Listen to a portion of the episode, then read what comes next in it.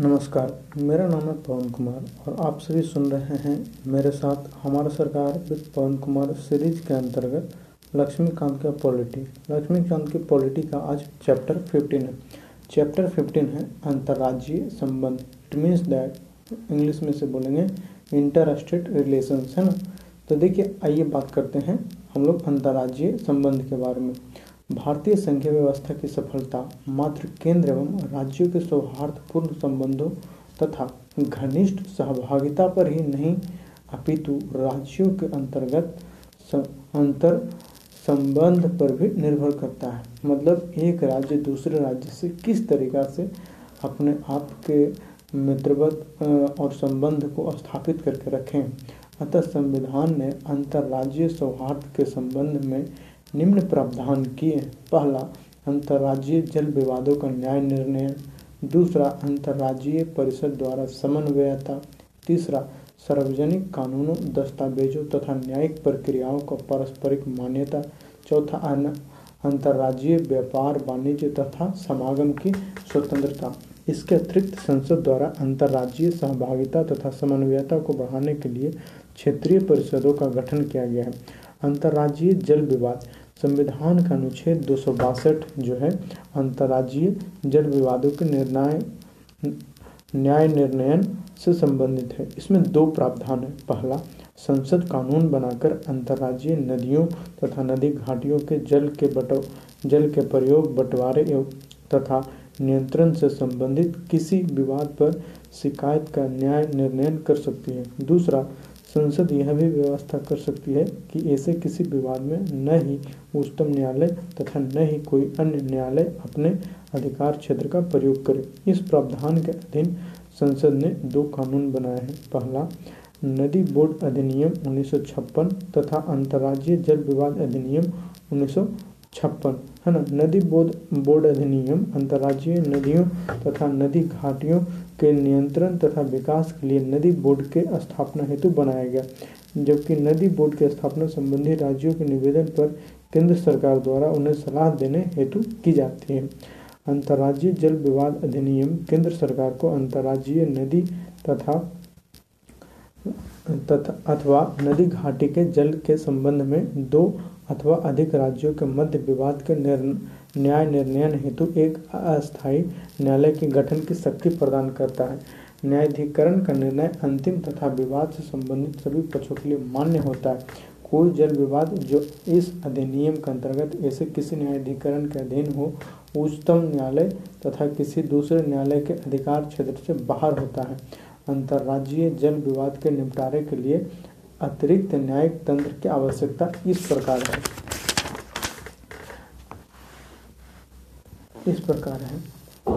यदि जल विवादों से विधिक अधिकार या हित जुड़े हुए हैं, को यह अधिकार है कि वह राज्यों के मध्य जल विवादों की स्थिति में उनसे जुड़े मामलों की सुनवाई कर सकता है। लेकिन इस संबंध में विश्व के विभिन्न देशों में यह अनुभव किया गया है कि जब जल विवादों में निजी हित सामने आ जाते हैं तो मुद्दे का संतोषजनक समाधान नहीं हो पाता। अब तक 2013 केंद्र सरकार 8 अंतर्राज्यीय जल विवाद न्यायाधिकरणों का गठन कर चुके हैं। इन न्यायाधिकरणों के नाम, गठन एवं वर्ष हम आपको बता रहे हैं, है ना। देखिए, सबसे पहला था कृष्णा जल विवाद न्यायाधिकरण, जिसका गठन किया गया था 1969 में महाराष्ट्र, कर्नाटक और आंध्र प्रदेश के बीच में जल संबंधित परेशानी को सुलझाने के लिए। दूसरा, गोदावरी जल विवाद न्यायाधिकरण भी 1969 में ही किया गया था। गठन इसका महाराष्ट्र, कर्नाटक, आंध्र प्रदेश, मध्य प्रदेश एवं उड़ीसा के बीच में इसका सुलझाने के लिए। तीसरा जो है नर्मदा जल विवाद न्यायाधिकरण 1969, इसका किया गया था राजस्थान, गुजरात, मध्य प्रदेश, महाराष्ट्र के बीच में जल संबंधित मामला सुलझाने के लिए। रावी तथा ब्यास जल विवाद न्यायाधिकरण 1986 पंजाब एवं हरियाणा के लिए था, है ना। पांचवा जो था वो कावेरी जल विवाद न्यायाधिकरण 1990 में कर्नाटक, केरल, तमिलनाडु एवं पुडुचेरी के बीच में है। छठा है द्वितीय कृष्णा जल विवाद न्यायाधिकरण महाराष्ट्र, कर्नाटक एवं आंध्र प्रदेश के बीच में, जो 2004 में गठन किया गया था। सातवां है बंसधारा जल विवाद न्यायाधिकरण 2010 में जो उड़ीसा एवं आंध्र प्रदेश के बीच में किया गया था। आठवां जो है महादायी जल विवाद न्यायाधिकरण 2010 में किया गया था। इसको भी गोवा, कर्नाटक और महाराष्ट्र के बीच में जल संबंधित परेशानी को सुलझाने के लिए। आगे हम लोग बढ़ते हैं अंतर्राज्यीय परिषदें। संविधान के अनुच्छेद 263 में राज्यों के मध्य तथा केंद्र तथा राज्यों के मध्य समन्वय के लिए अंतर्राज्यीय परिषद के गठन की व्यवस्था करता है। इस प्रकार राष्ट्रपति यदि किसी समय यह महसूस करे कि ऐसी परिषद का गठन सार्वजनिक हित में है तो वह ऐसी परिषद का गठन करता है। राष्ट्रपति ऐसी परिषद के कर्तव्यों, इसका संगठन और प्रक्रिया को परिभाषित कर सकता है। यद्यपि राष्ट्रपति को अंतर्राज्यीय परिषद के कर्तव्यों के निर्धारण की शक्ति प्राप्त है, तथापि अनुच्छेद 263 नियमानुसार इसके कर्तव्यों को उल्लेख करता है। पहला, राज्यों के मध्य उत्पन्न विवादों की जांच करना तथा ऐसे विवादों पर सलाह देना। दूसरा जो है उन विषयों पर जिनमें राज्यों अथवा केंद्र तथा राज्यों का समान हित हो, अन्वेषण तथा विचार विमर्श करना हो। अगला इसमें है ऐसे विषय तथा विशेष तौर पर नीति तथा इसके क्रियान्वयन में बेहतर समन्वयन के लिए संतुष्टि करना है ना। उसके बाद देखिए इसमें आता है परिषद के अंतर्राज्यीय विवादों पर जांच करने तथा सलाह देने के कार्य उच्चतम न्यायालय के अनुच्छेद 131 के अंतर्गत सरकारों के मध्य कानूनी विवादों के निर्णय के अधिकार क्षेत्र के संपूरक है। परिषद किसी विवाद चाहे कानूनी अथवा गैर कानूनी का निष्पादन कर सकती है, किंतु इसका कार्य सलाहकारी है, न कि न्यायालय की तरह अनिवार्य रूप से मान्य निर्णय है। अनुच्छेद 263 के उपरोक्त उपबंधों के अंतर्गत राष्ट्रपति संबंधित विषयों पर नीतियों तथा उनके क्रियान्वयन में बेहतर समन्वय के लिए निम्न परिषदों का गठन कर चुका है, जैसे केंद्र स्वास्थ्य परिषद, केंद्रीय स्थानीय सरकार तथा शहरी विकास परिषद, बिक्री कर हेतु उत्तरी पूर्वी पश्चिमी तथा दक्षिणी क्षेत्रों के लिए 4 क्षेत्रीय परिषदें, भारतीय दवा की केंद्रीय परिषद तथा होम्योपैथिक की क्षेत्रीय परिषद का गठन संसद के अधिनियम के अंतर्गत किया गया था। अब देखिए इसमें बात करते हैं अंतर्राज्यीय परिषद का गठन। केंद्र तथा राज्य संबंधों से संबंधित सरकारी आयोग 1983 से 87 ने संविधान के अनुच्छेद 263 के अंतर्गत नियमित अंतर्राज्यीय परिषद की स्थापना के लिए एक सशक्त सुझाव दिए।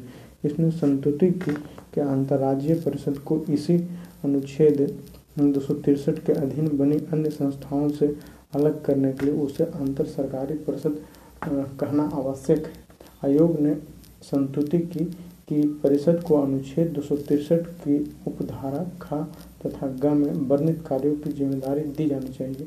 सरकारी आयोग की उपरोक्त सिफारिशों को मानते हुए बीपी सिंह के नेतृत्व वाली जनता दल सरकार ने 1990 में अंतर्राज्यीय परिषद का गठन किया। इसमें निम्न सदस्य थे। पहला अध्यक्ष, जिसका जो अध्यक्ष कौन होता है, प्रधानमंत्री। दूसरा, इसमें सभी राज्यों के मुख्यमंत्री थे। तीसरा, विधानसभा वाले केंद्र शासित प्रदेशों के मुख्यमंत्री। चौथा, उन केंद्र शासित प्रदेशों के प्रशासक जहां विधानसभा नहीं। पांचवा, राष्ट्रपति शासन वाले राज्यों के राज्यपाल होंगे। और छठा, प्रधानमंत्री द्वारा नामित 6 केंद्रीय कैबिनेट मंत्री, गृह मंत्री सहित होंगे। इसमें है ना, देखिए फिर इसमें है परिषद के अध्यक्ष जो प्रधानमंत्री द्वारा नियमित 5 कैबिनेट, तो इसमें 6 कैबिनेट में कौन हो गया, एक तो प्रधानमंत्री हो गए तथा निर्मित 5 कैबिनेट में से कैबिनेट मंत्री में राज्य मंत्री, स्वतंत्र प्रभार परिषद के अस्थायी मंत्री सदस्य होते हैं, है ना। इसमें कहा गया फिर केंद्र सरकार में स्वतंत्र प्रभार वाले राज्य मंत्रियों को भी उनके मंत्रालय से संबंधित किसी विषय पर परिषद में चर्चा करने के लिए परिषद में आमंत्रित किया जा सकता है। यह परिषद अंतर्राज्यीय, केंद्र राज्य तथा केंद्र शासित तथा केंद्र और केंद्र शासित प्रदेशों से संबंधित विषयों पर संतुलित करने वाला निकाय है। इसका उद्देश्य ऐसे विषयों पर उनके मध्य परीक्षण, विचार विमर्श तथा सलाह से समन्वय को बढ़ावा देना है। विस्तार पूर्वक इसके कार्य निम्न है। ऐसे विषयों पर अन्वेषण तथा विचार विमर्श करना जिनमें राज्यों अथवा केंद्र का साझा हित निहित हो। इन विषयों पर नीति तथा इनके क्रियान्वयन में बेहतर समन्वय के लिए संतुष्टि करना तथा ऐसे दूसरे विषयों पर विचार विमर्श करना जो राज्यों के सामान्य हित में हो, अध्यक्ष द्वारा इसे सौंपे गए हो, है ना। परिषद की एक वर्ष में कम से कम 3 बैठकें होनी चाहिए। इसकी बैठक पारदर्शी होती है तथा प्रश्नों पर निर्णय एकमत से होता है। परिषद की एक स्थायी समिति भी होती है। इसकी स्थापना 1996 में परिषद के विचारार्थ मामलों पर सतत चर्चा के लिए की गई थी। इसमें निम्नलिखित सदस्य होते हैं। पहला, केंद्रीय गृह मंत्री अध्यक्ष के रूप में। दूसरा, 5 केंद्रीय कैबिनेट मंत्री होते हैं और तीसरा में 9 मुख्यमंत्री होते हैं। परिषद के सहायतार्थ एक सचिवालय होता है जिसे अंतर्राज्य परिषद सचिवालय कहा जाता है। इसकी स्थापना 1991 में की गई थी और इसका प्रमुख भारत सरकार का एक सचिव होता है। 2011 से यह सचिवालय क्षेत्रीय परिषदों के सचिवालय के रूप में कार्य कर रहा है। आगे बढ़ते हैं। इसमें लोक अधिनियम, दस्तावेज तथा न्यायिक प्रक्रिया। संविधान के अनुसार प्रत्येक राज्य का अधिकार क्षेत्र उसके अपने राज्य क्षेत्र तक ही सीमित है। अतः यह संभव है कि एक राज्य के कानून और दस्तावेज दूसरे राज्यों में अमान्य हो।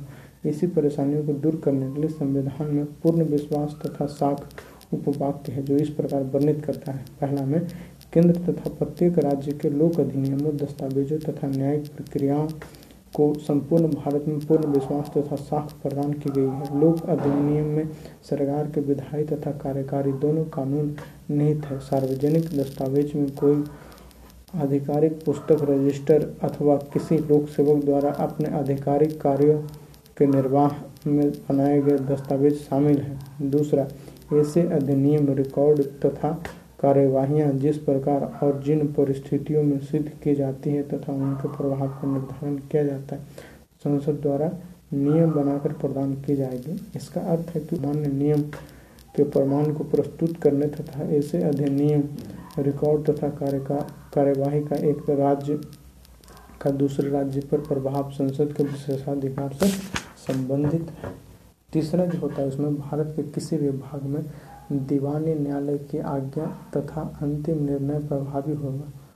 इस न्यायिक निर्णय पर बिना किसी नए मुकदमे की आवश्यकता के यह नियम केवल दीवानी निर्णय पर लागू होता है तथा फौजदारी निर्णयों पर लागू नहीं होता है। दूसरे शब्दों में किसी राज्य के न्यायालय को दूसरे राज्य के दंड के नियमों को क्रियान्वित करने की आवश्यकता नहीं है।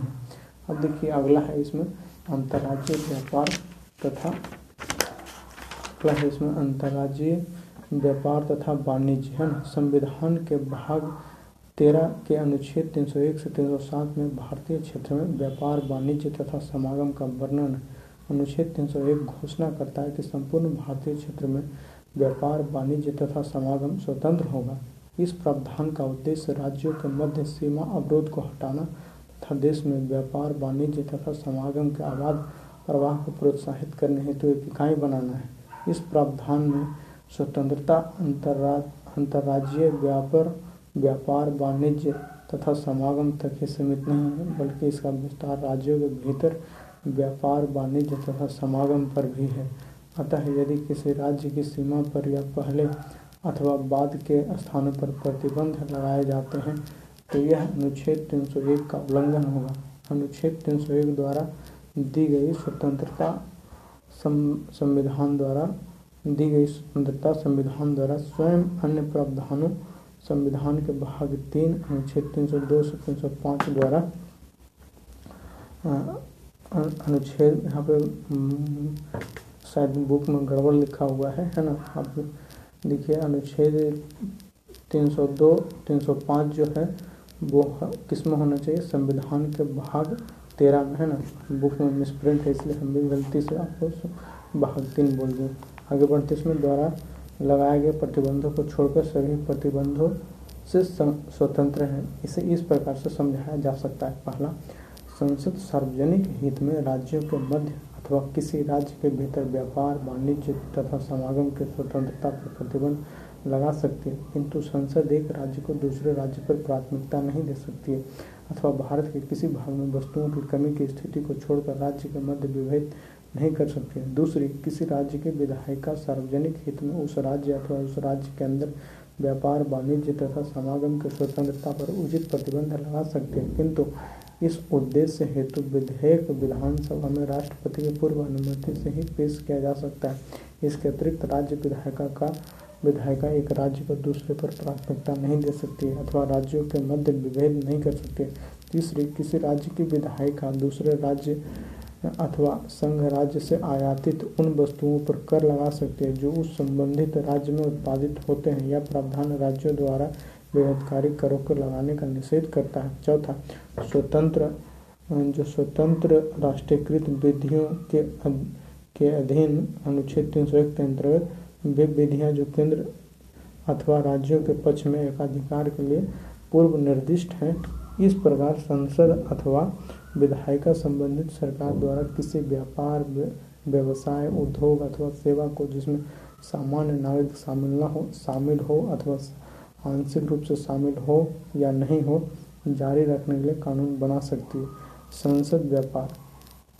संसद व्यापार वाणिज्य तथा समागम की स्वतंत्रता को आगे बढ़ाने के उद्देश्य से उचित प्राधिकरण की नियुक्ति कर सकती है तथा उसे प्रतिबंधित भी कर सकती है।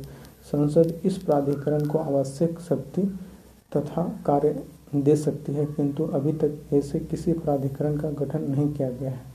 अब अगला है क्षेत्रीय परिषद। एक सांविधिक निकाय है, न कि संवैधानिक है ना। ध्यान दीजिएगा, सांविधिक और संवैधानिक में फर्क होता है ना। तो क्षेत्रीय परिषद कैसा है? सांविधिक निकाय है। इसका गठन संसद द्वारा अधिनियम बनाकर किया गया है, जो कि राज्य पुनर्गठन अधिनियम 1956 है।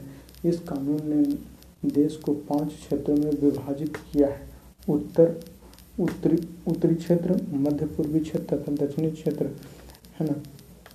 तथा प्रत्येक क्षेत्र के लिए एक क्षेत्रीय परिषद का गठन किया गया है। जब ऐसे क्षेत्र बनाए जाते हैं तो कई चीज़ों को ध्यान में रखा जाता है, जिसमें सम्मिलित है देश का प्राकृतिक विभाजन, नदी तंत्र तथा संचार के साधन, सांस्कृतिक तथा भाषाई संबंध तथा आर्थिक विकास की आवश्यकता, सुरक्षा तथा कानून और व्यवस्था। प्रत्येक क्षेत्रीय परिषद में निम्नलिखित सदस्य होते हैं: पहला, केंद्र सरकार का गृह मंत्री; दूसरा, क्षेत्र के सभी राज्यों के मुख्यमंत्री; तीसरा, क्षेत्र के प्रत्येक राज्य से 2 अन्य मंत्री क्षेत्र।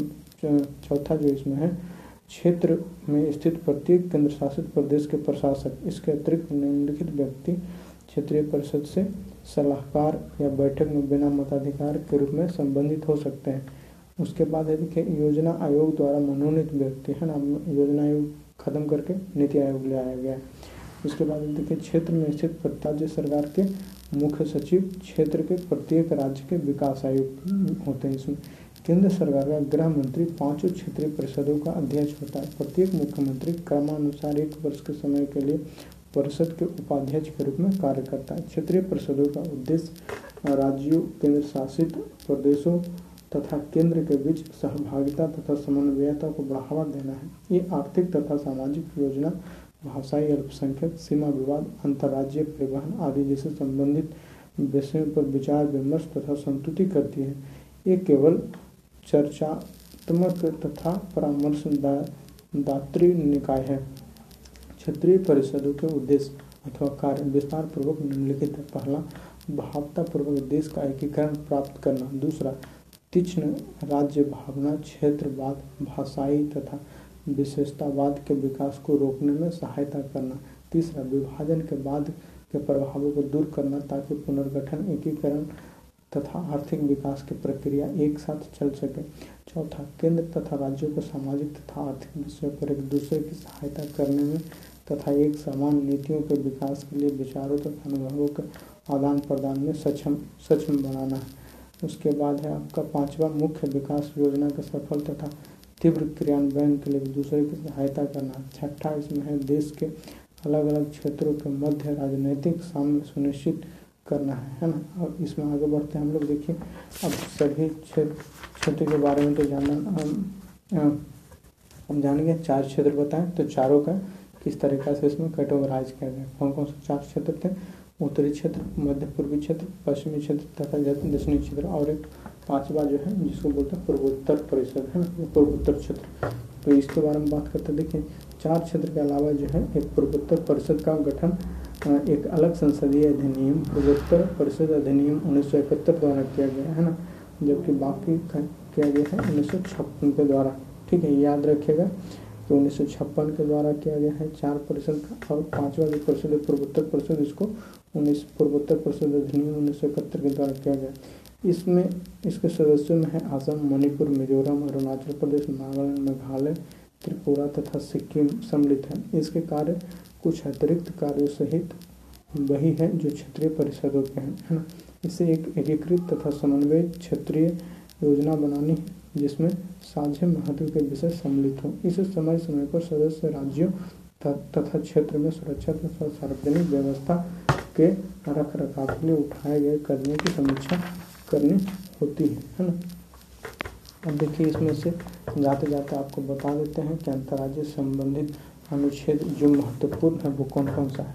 तो हमारा अंतर्राज्य संबंधित अनुच्छेद जो है 261 है ना। तो 261 है लोक लेखा अभिलेख तथा न्यायिक प्रक्रिया जल संबंधित विवाद से संबंधित विवाद से जुड़ा हुआ है ना। उसके बाद है अनुच्छेद 262 अंतर्राज्यीय नदियों तथा नदी घाटियों के जल से संबंधित विवादों के न्याय निर्णय के लिए है, राज्यों के बीच समन्वय के लिए है। 263 है जो है अंतर्राज्य परिषद से संबंधित प्रावधान या अंतर्राज्य व्यापार एवं वाणिज्य। 301 है जो व्यापार वाणिज्य तथा व्यापारिक लेन देन से जुड़ा हुआ है। 302 है व्यापार वाणिज्य तथा व्यावहारिक लेन देन पर प्रतिबंध की संसद की शक्तियाँ हैं ना। इसी के साथ आपको इस चैप्टर को ख़त्म करते हैं। उम्मीद करते हैं आपको ये सीरीज अच्छे से समझ में आना होगा। हम लोग जल्द ही मिलते हैं, जल्द ही बात करेंगे चैप्टर 16 पर। चैप्टर 16 है आपातकालीन उपाय या emergency provision. Thank you so much. जय हिंद, जय भारत।